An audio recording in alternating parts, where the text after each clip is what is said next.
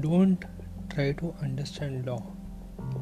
And yeah that's for a person who is not a law student or who does not want to get into the law field don't try to understand law. If you're a person who is an engineer or chartered accountant or maybe a doctor don't try to understand law. If you are young if you are pursuing other degrees you're you're studying about stuff which is not related to law you may think that it's you know law that you understand law but you don't hire a lawyer hire a good firm go to a good practitioner but don't try to understand law by yourself and why do I say that? Well, firstly, even the ROI does not make sense.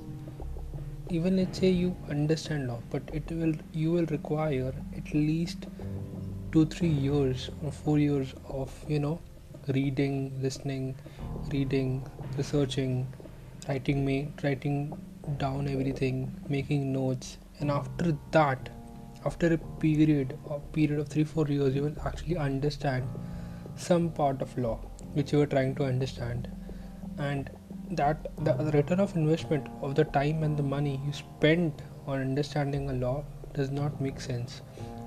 Unless and until you are making money out of it you don't try you don't try to understand law. Don't try to understand law because it's not worth your time. You have to focus on your business focus on your skill focus on other things. Leave the law to the persons who are skilled enough to understand law. And that secondly it, it does not mean that you are not smart enough to understand law no. But like i said the first point the roi does not make sense. If you if you understand law you will it will take a lot of time to understand law because there are so many things to consider.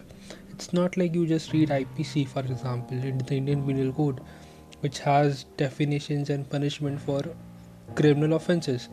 It's not just IPC, there is a lot of other procedures, other laws, judgments. Every day there is a judgment passed, and you have to keep updated. You have to keep keep up with the judgments. There are so many nuances, so many things that a lawyer should know before he advises his client. And a person who is not from a background, law background, or who is not a law student will not understand it and it's okay and it's not like you're not smart enough. It's just like it's too much work. And the return you will get is not good enough. That to invest so much of your time and money into it.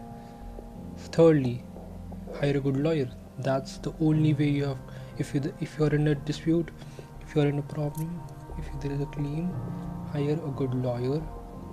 Believe him trust him go by the word of mouth because well lawyers are not you know allowed to advertise according to the bar council of india the body which is you know which controls basically everything. They give you the license and they give the instructions the rules and regulations. Um, so yeah go by the word of mouth. Ask your friend who's a good law who, who may be a good lawyer or if he knows any good lawyers. Go there consult them. Maybe if you're not satisfied go to the some other place, some other lawyer, but consult a specialist, consult a skilled, experienced lawyer. If not really that experienced, at least someone who who seems decent enough lawyer. But don't try to understand law by yourself.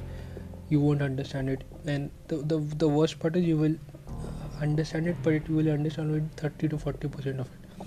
It's like having half knowledge of law. It's very, it's way dangerous than knowing nothing you will you think that you may know understand a lot but in in reality you won't. And that will be uh, that may be that may cost you a lot of money if you take some wrong steps.